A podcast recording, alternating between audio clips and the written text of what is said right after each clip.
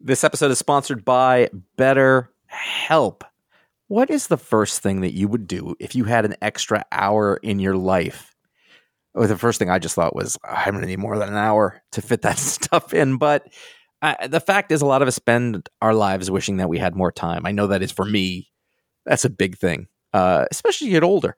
um, and the question, you know, time for what? What would you do? Would it actually make you feel better? What is it that you feel you're missing? In order you know that that would make it better um, and and one of the ways to sort of help figure out that out is is therapy it can help you find out what matters most to you so you can do more of it or focus on what it is that you're spending your time on that that maybe isn't giving you that that sort of fulfilling experience. Um, and it's interesting because a lot of times people talk about therapy or they talk about mental health or it's about uh, trauma or it is about, you know, like, like a, a, great amount of pain or anything. And those things are all very valid and everything. But also, you know, in some ways, there's stumbling blocks uh, there is sort of a, something indefinable that you're having a hard time getting to that maybe is stopping you from feeling as confident as you can, as good as you can. And you know, therapy uh, is is one way to go after that. If you are thinking of starting therapy, you can give BetterHelp a try. It is entirely online, is designed to be, designed to be convenient, flexible, suited to your schedule. You fill out a brief questionnaire, you'll get matched with a licensed therapist. You may switch therapists at any time you like for no additional charge. Learn to make time for what makes you happy with BetterHelp. Visit betterhelp.com slash ifanboy today to get 10% off your first month. That is betterhelp, H-E-L-P dot com slash ifanboy. This episode is brought to you by Paramount Plus. Get in, loser! Mean Girls is now streaming on Paramount Plus. Join Cady Heron as she meets the plastics in Tina Fey's new twist on the modern classic. Get ready for more of the rumors, backstabbing, and jokes you loved from the original movie with some fetch surprises. Rated PG 13. Wear pink and head to ParamountPlus.com to try it free. This is iFanboy Booksplode Jack Kirby, The Epic Life of the King of Comics.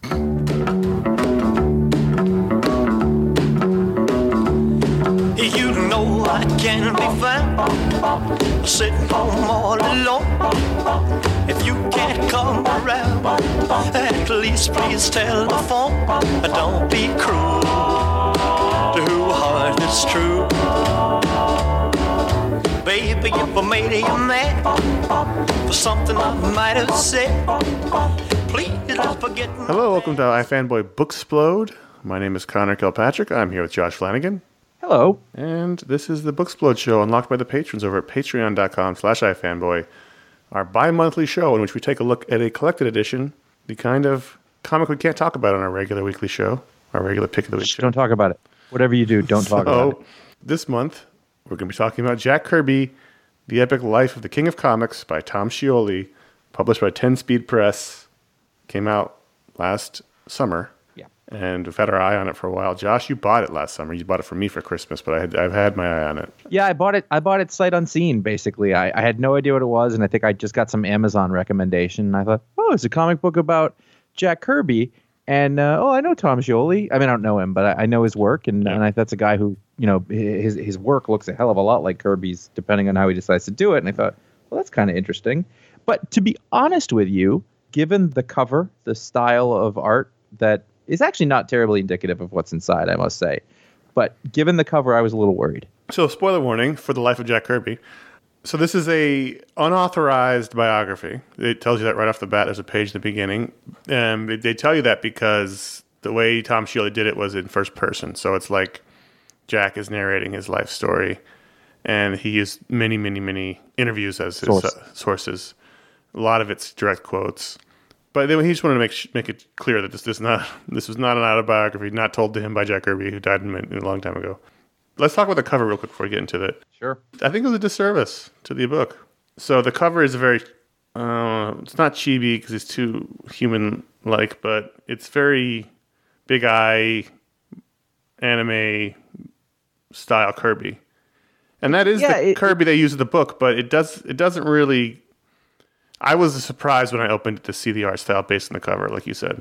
I think it was a yeah, it just it just doesn't match. And you know, I'm a I'm a Kirby diehard, so I'm gonna read this. But but I thought, and I know that it turned you off. I was like, you like, I don't I don't know about that thing. And so, but regardless, I mean, eh, you know, getting past that one bit on the cover, you know, everything after that was uh, delightful. Although the, Uh, the cover, I mean, just to finish the cover, the Im- Yeah. the image, the entirety of the image is actually really terrific of him Yes. at the drawing table, and then sort of coming out of his brain is the Kirby dots as inspiration. Yeah, that, that frames frames the, the the cover treatment and the title treatment. I, it's Well- as an image reflecting Kirby himself. It's a terrific image. It's just the yeah, right. And, and and and I think that the, the thing is because the also because the drawing's not even bad. It's, it's not a bad drawing. I don't mean that. Uh, but it is uh, produced in such a way where it's actually very vibrant and it looks like it's going to be like Kirby Action Comics. And Yeah. and as you sort of get inside it, the whole thing is done with this sort of faux aged sepia tone, sort of you know Production, brown yellow. Yeah. as if you were looking at a comic book that's been around for fifty years. I think that was part just- of it too. Was that the the cover gives you this pop art sensibility between Yes, the drawing exactly it. style and the color being really bright and vibrant and Kirby dots, and then you open it up and it's not all, all that. So that's all. In, the only sort of disconnect. I was like, well, that's an interesting choice to make totally different than what's inside, but that's. But at the same time, I don't know how many books you could probably sell based on sort of the color palette that goes on inside the book. It's very brownish beigeish, so whatever. So this is not going to be some of our other reviews. You know, we sort of go through the story and you know because there's like a you know a plot and and you know story beats and it's you know a lot of the you know the fiction works. It's you know there's there's beginning, middle, end. This is a uh, this is a biography, so you know I'm not going to go step by step through Jack's life and more, I think more talk about it just in, in general terms. I loved the first person narration. I thought it really created a sense of connection to Jack and made the story sadder when it was sad. You know, like it sort of made it sort of really it really brought you into him to, to not have it be uh, you know at arm's length to have everything him talking. Yeah, I would. I've read two or three books on Jack, and I've read a couple of books on Joe Simon, Mm-hmm. and I've read, you know, we've read the history of Marvel Comics and things like that. And so I am not unfamiliar Right, with this sure. stuff, uh, you know, and nor, nor nor are you. But the format of this being that, and I recognize a lot of this. I was like, oh, this is actually his words Yeah, meaning you know they were all it was it's pretty scrupulously uh you know put together it's almost like a reality show you know they went and they take all the little clips and they put them in order Sure. you know and tell the story out of it and illustrate it but you know the Well, there's a pretty Whatever hef- the- hefty uh, appendix where he, t- you know, Yeah. sor- sources the you know a lot of the quotes, not all of them, but a lot of them, and although you know like you could you could pretty easily like his bibliography is not so big like you No. could read through all that i've read through about half of it and sort of be an expert on it but uh, you know the uh, the elegance that he sort of tom Scioli did like putting it together in a very very passable and smooth and comprehensive narrative through the whole thing and again in his voice before we even get to the illustrations was fantastic i i i was just more impressed by it the, the more I went through it. oh, as a piece really of art, it's terrific. I Yeah, mean, as, a- as yeah. a piece of reporting or or writing, Yes. uh, it's it's really he does a terrific job of condensing and coalescing and setting up themes throughout Jack's life and how the, you know things set up early and they pay off later and uh, the through lines. It just it he does a really great job of taking someone's life who's very difficult to to distill. Um, it's not a short book. It's it's pretty hefty. 200 pages with the appendixes and everything to a single piece and made it clear and thoughtful. And by the end of it, you felt like you knew all the main players. It was, it was an incredible piece of work. I mean, Tom Scioli is uh, incredible comic creator, and uh, I'm glad he's doing this kind of stuff. yeah i, I mean I, I was basically just kind of like delighted the whole way through it I, I again based on that cover i wasn't really sure what to expect i was expecting i think you know one of those and then he went and did this Right. and he did this and you know and i thought oh that'll be kind of fun or whatever and it was a whole other kind of experience Oh, totally. You're really inside of his head. It really gives you, I mean, an intimate look. Like I keep saying, it's a real intimate look at his thought processes and his fears and his angers and his resentments and his successes. and and and to be fair, you know, if you've if you've sort of looked into a lot of this stuff, he gave a lot of interviews, particularly towards the end of his life and career, that were pretty bitter. You know, he has one take on things. I mean, yeah, this is this is Jack Kirby's take on his his. Yeah, things. yeah, and and and so it is important to not fully trust the narrator uh, in in that sense. But either either way, there are certain facts that are un- inalienable. There are, you know, the the way that he felt about it is real. I mean, to me, like this really uh, ju- he's got one of the books listed here is uh, Tales to Astonish by Ronin Ro, which is which is my favorite of the books. I think it's out of print. Yeah, I I read that one. Criminally. Yeah. Uh, and I think that one really gets into the psychology of the man and mm-hmm. like his fatal flaws. And I think that they're in here, but I think it's actually a fuller picture of him in terms of being a rounded person and his his delight Yeah. at his work that he did. You know, I came out of that other thing like I came out of the other book. I knew a lot, but it, he it always felt kind of sad. He he did all these things and felt like he did get the recognition for it and pushed himself constantly. There's you there's know. a bit there's a bit of that here. I mean, I I gave this to There somebody else to read, and and the report I got back was I knew Jack Kirby got screwed. I didn't realize how badly he got screwed. I think it's pretty clear in here how Yeah, no, yeah, I, I don't mean so much that he. I think that's all agreed upon, fine. But like, I thought that this illustrated how much he really loved to oh, create. He, loved and- making and comics. He his- loved creating new- Yeah. comics, new characters. He loved all that stuff. He and, loved it. and again, like we know this stuff, you know, but there are bits in here. It was like he created the Green Arrow's backstory. like, like he would, he t- would take these little side jobs in the casually 50s did and stuff like that. 60s, and then it's stuff that we are very familiar with today. Right. I mean, it, it, it, over and over, I was, I actually lost track of the number of things like he did that, and you know, then you go and you know, you know, see Stan Lee to talk about how you know, I I generally believe Jack's side of things that he really did the bulk of the heavy lifting. Yeah. I think I think I, I tend to believe that Stan did packaging, you know, and, and and added some polish after the fact. But you know, the bulk of the the sort of idea generation and the, and the stuff, you, you know, like I think he's responsible for much more than half of it. I think, and you know, the idea that there's a comic book writer and a comic book artist that was not equitable. That was not that was not done in this. I mean, think about it wasn't just Stan. It was it drove away Steve Ditko Right. entirely from everything. You know, other people kind of put up with it, but it was so much of Jackson. I, the, the other context of it is just I love the idea about it's you know it's who he is, it's where he grew up, it's his sort of attitude that made him just go, well, I guess I got to keep working. You know, it's his great tragedy. It's his you know like he's a he's he's just like a Marvel Comics character that he created in a way. Like you can just see like amazing power and talent, and then a fatal flaw. One of the things you really get out of reading this book is that he's like a once in a generation mind. You know, Yeah. just the, the sheer tonnage of things he created. And look, not everything was amazing. There's some bad No, ideas there- in here that he came up with, and there's Also, some things. he There's a couple of things that Stan made better.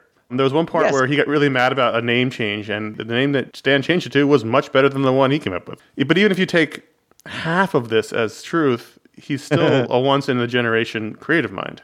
Every single thing that people are watching at home on Disney Plus is because of this one middle aged guy from the Lower East Side who was in his 40s and 50s when he created all these superheroes, mm-hmm. which flies in the face of everything we're told. You know, normally it's like you, you, know, you need the fire of youth and all that stuff, but this guy with gray temples and a pipe was the one who created all the entire Marvel universe, basically. I know Green Arrow when he wasn't busy, and then the new guys. Yeah. You know, the losers and Yeah. Challenger of the Unknown and stuff for Superman that we don't even, you know, all the stuff that we sort of take for granted now Right. is just, oh, that's part of lore. And then you start seeing how many lines connect back, you know, to this guy. And, and also you get to meet all these other people who are names that you know and whose work you know, but you see how they're connected to him and that, like, he had a big hand in making sure Ditko was around and Steranko and Wally Wood and and you know he was working with Wally Wood when he was like all right that's it I'm I'm done with this Neal Adams. yeah, exactly. The other side of that being that he created his fair share of like schlock at the oh, same flops, time. totally, yeah. We needed to do we needed a superhero book, so we did Captain Flagman. You know, like you know, man had work to do. But I think also that's the sign of a creative mind that can't stop either. Like, it not Yeah. doesn't mean every every idea is going to be gold, but there's just going to be a lot of them, and a lot of them are der- derivatives. That that's what they did back then in comics was they just did derivatives of what was popular. Even Captain America was wasn't Captain America a derivative of another character Sort of, yeah. I can't remember what the name is, but yeah. of It the was- Archie. It, it was much better. Yes. They got sued. I think that as a piece of work, like I loved the storytelling. I love the art. The likenesses are terrific of the of all the comic creators based on you know photo, photographs you've seen. I mean, they clearly don't worry about getting sued because there's no worry about trademarking any of his books. All the characters. Yeah, are- they're everywhere. I did want to ask you what you thought about the portrayal of Kirby visually. 'cause we just we talked about the cover, but there's clearly a reason, and I'm curious to think what you. I have an idea, but I'm curious if you have an idea because there's one part towards the end where he looks in the mirror and realizes he's gotten old, where he sees a reflection in the mirror that's actual drawing of Kirby, not the cartoon drawing of Kirby. He's drawn like every other character in the book is in a realistic style. So mm-hmm. clearly, there's a reason for drawing him in this way, as this childlike, big-eyed character who has gray sideburns but looks young. And I, I want to know if you you have an idea of why you think Scioli did that. and the sort of lines around his face get more heavy, like under his eyes as as it goes through. You know, I've thought a lot about it, and I don't know that I have a great answer. You know, other than to say, like he stands out in the middle of everybody as being this other type of person who is who is a cartoon, but perhaps not in the way that we think of the word cartoon. Like he just is more vibrant and uh, you know like interest uh, interesting look he's not the word but you know like he he's this other kind of life form in the middle of all these other people. You know he's sort of like he he is the cartoon and imagination that he's creating. I don't know. Uh, I yeah, I, I think that's. po- I think I wondered if it was about him being like sort of this not childlike, but this sort of eternally young mind that his body was portrayed that way. Like he's always sort of a, he looks like the young version of himself. The only thing that changes is the hair, and eventually towards the end he gets a couple of wrinkles. But for the most part, he's sort of vibrant character portrayed that way. I just, that, that's what that's what I, that was my thought. I don't know. There's you know, there's unless we ask Tom Scioli, I don't really know. that There's an answer.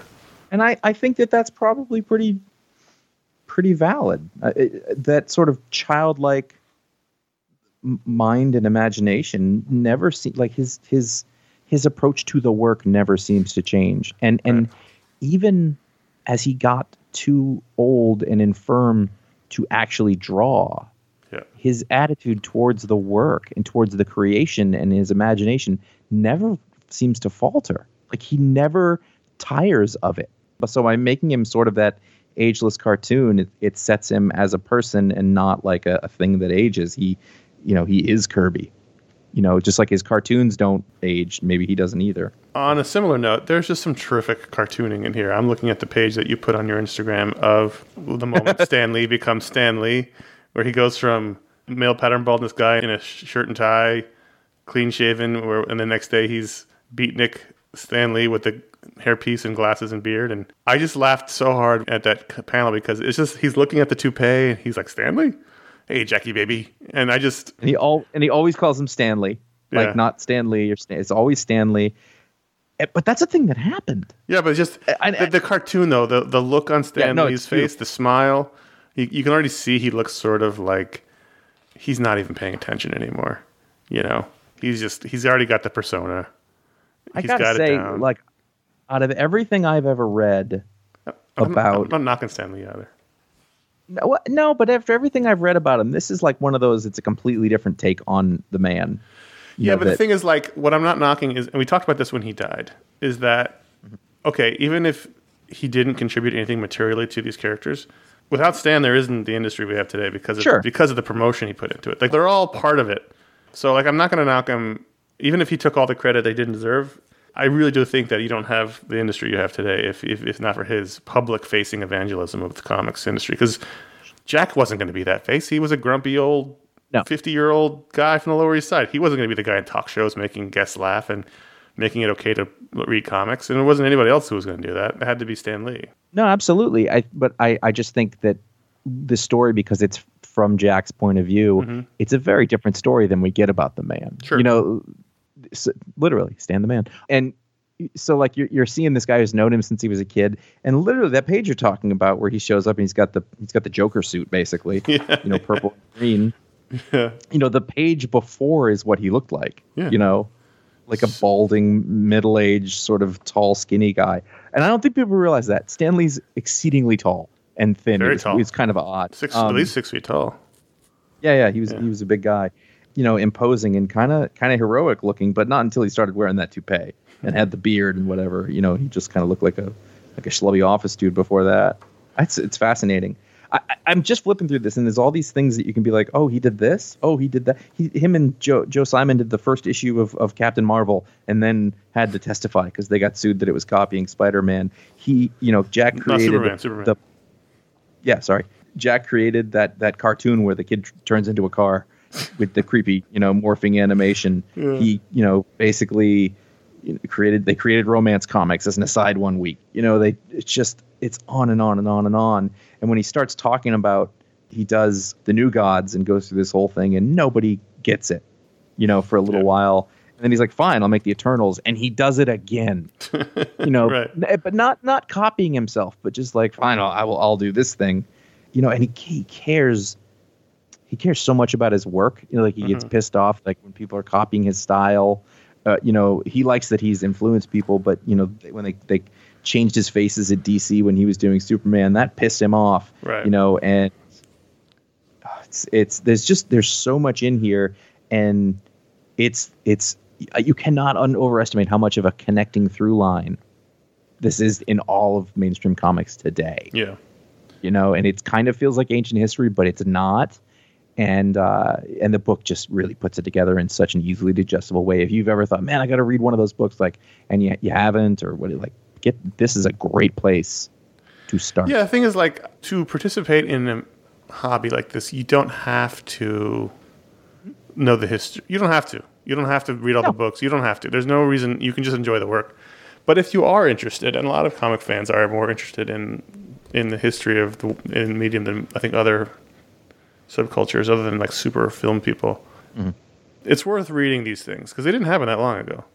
So you know, we- at the time we talked a lot about the Marvel, the Untold Story, that book that came out a while ago, you know, years ago. And there's the Jack Kirby books, but this is a great visual look. And comics are so visual, you get to, you, you really get a. I think it's it, you even get a. I think even a better sense reading a prose book about what he's done when you see it all laid out for you, you know, in color. Mm-hmm. Like these are the. Yes, characters. no, these are, so- this is the work. And and Scioli does a great job of recreating the style, you know, of the art and Kirby's style and other other art styles that you see throughout the book. This is a really really lays it out for you. So if you're someone who's you know a comic reader and you know you know you know Jack Kirby and Stan Lee and the whole Marvel '60s revolution, but you don't really know it, this is a really great book for that. There's tons of great prose books you can read. We can recommend them. They're terrific, but I really love this book. I think this is terrific. And again, from a visual standpoint, you can't beat it because it really does make it clear. Yeah. And again, Scioli, boy, he, he really he found exactly the right tone for what the cartooning and coloring and sort of layout needed to look like. It's not it's not even just the you know, it, the the basic it's like golden age style panel layout. It's, you know, and lettering. Oh, sure. Sort of all of that stuff is is uh, indicative of really what what Jack did before 1962. you know, Those before those word balloons that go the entire length of the panel. Um, Yeah. no, matter how big, how much word is. So here's a here's a what if for you. Here's a here's the scenario.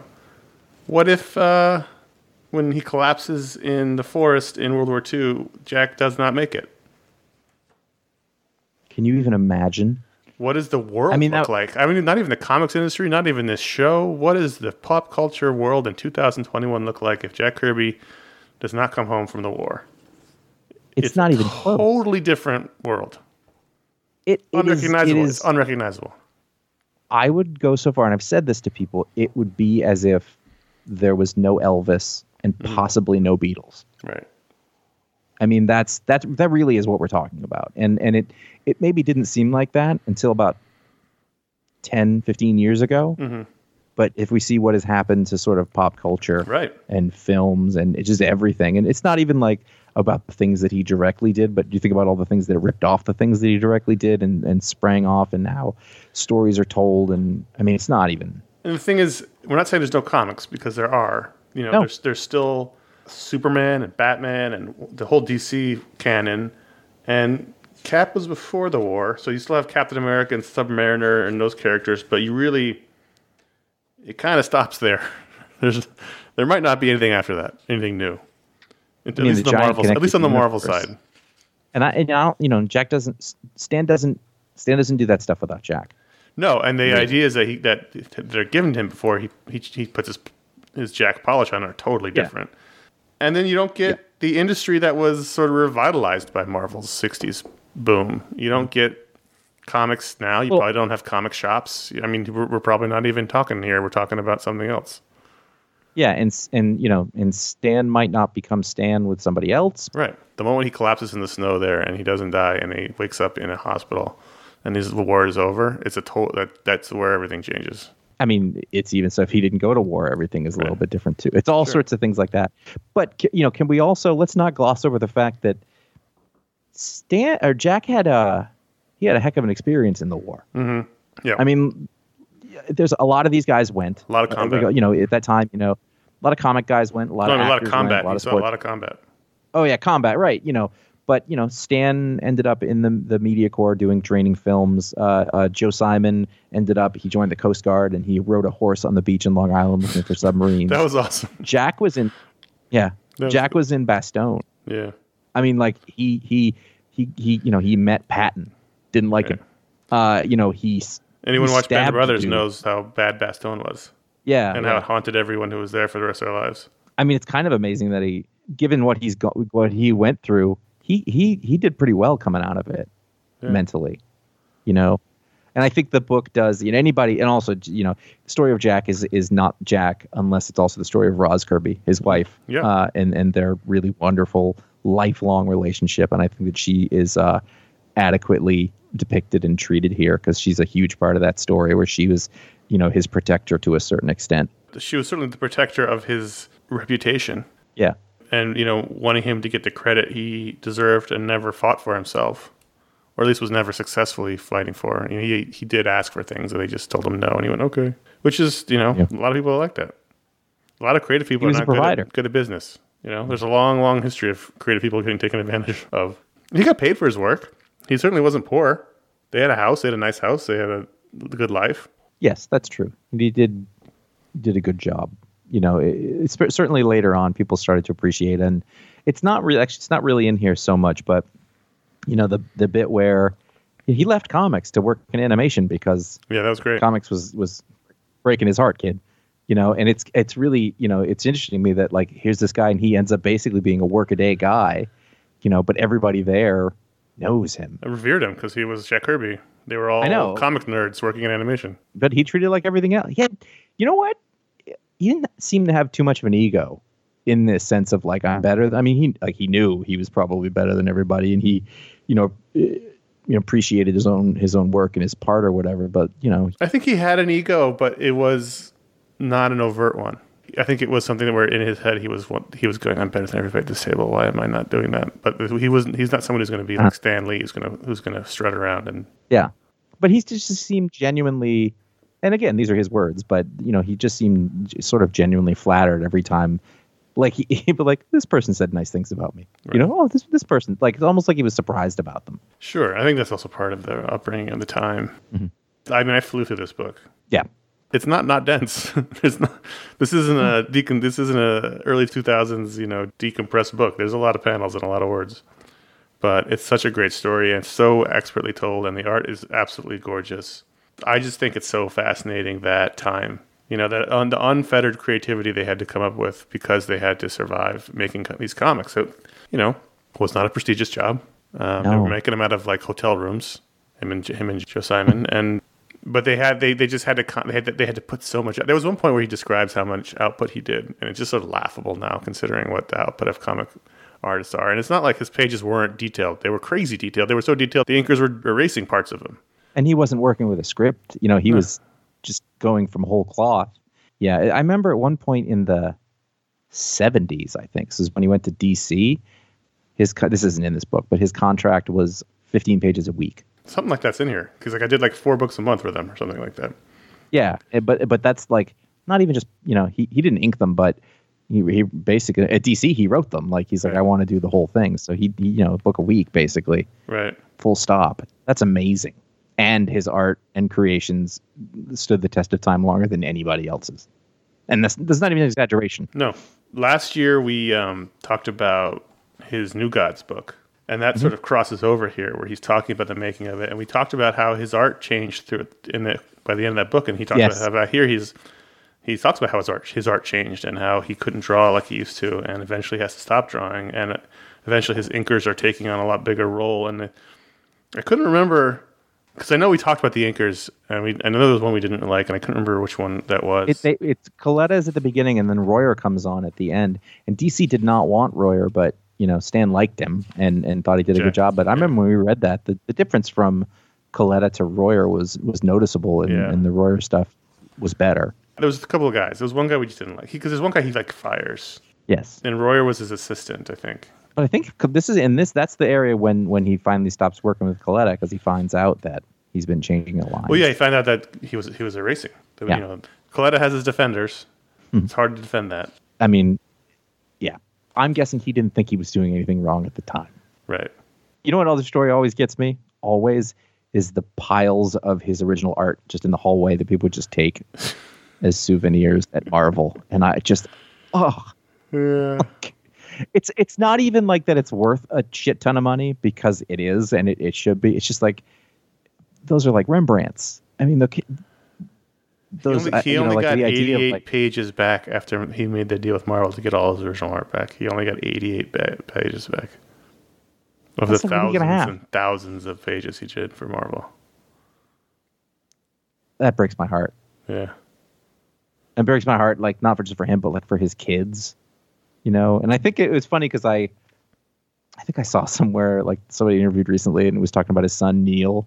It was like neal's 72 and i was like oh right. Yeah.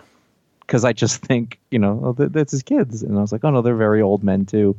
But at the same time like none of this feels that long ago. Kirby died at 76 in, in 1994, so that was yeah. a long time ago. Yeah, but it's still like not that far back. You know, I remember the first time I went to San Diego Comic Con in 2000. Like, Will Eisner was on the floor. You know, these guys were still around. You and I, No, the Golden Age guys. We interviewed Jerry Robinson and Joe Kubert. Yeah, all those, like, exactly. It's not a long process. Like it. No, it those guys who made it in their 90s were all around Comic Con not that long ago.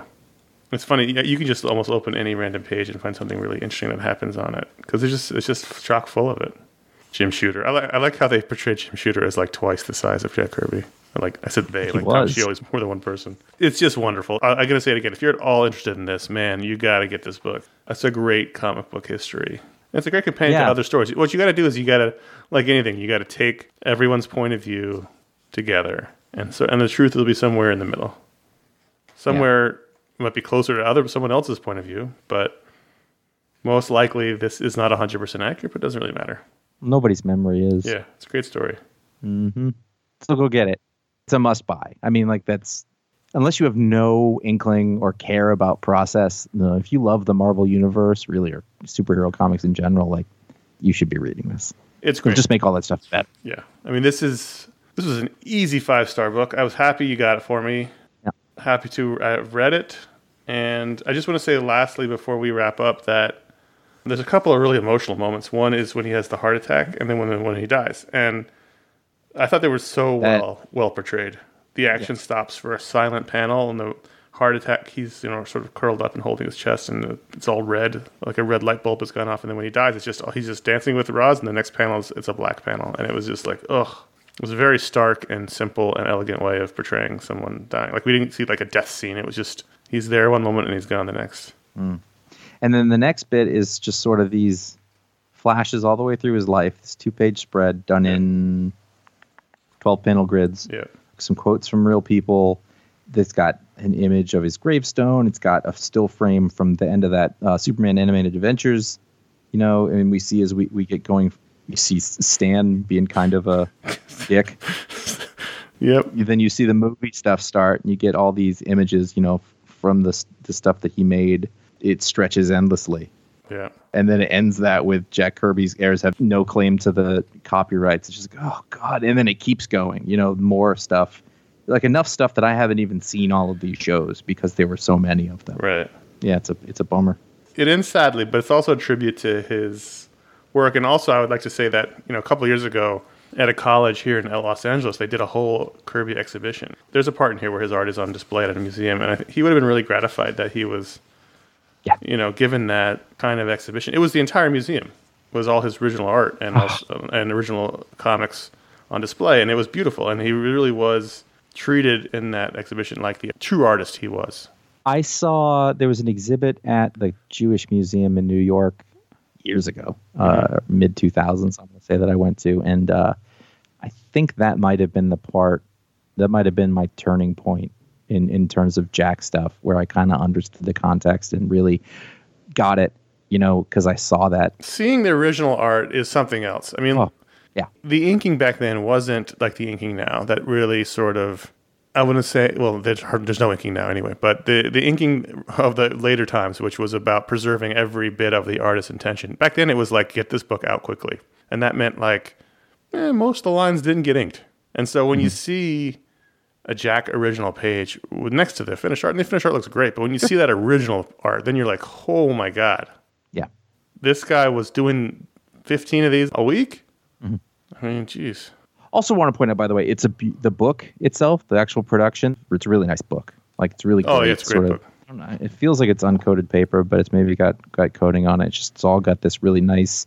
It's just a great feeling book. It's it's a beautiful production from uh, Ten Speed Press. Yeah, it's, is- a, it's a great book. It's beautiful. The production is, is top notch. I can't imagine that there's not Eisner's in in this book's future. God, I hope so. It, it'd be insane. We're almost always wrong when we say that. Jack Kirby, The Epic Life of the King of Comics by Tom Scioli, 10 Speed Press. It's a pricey hardcover.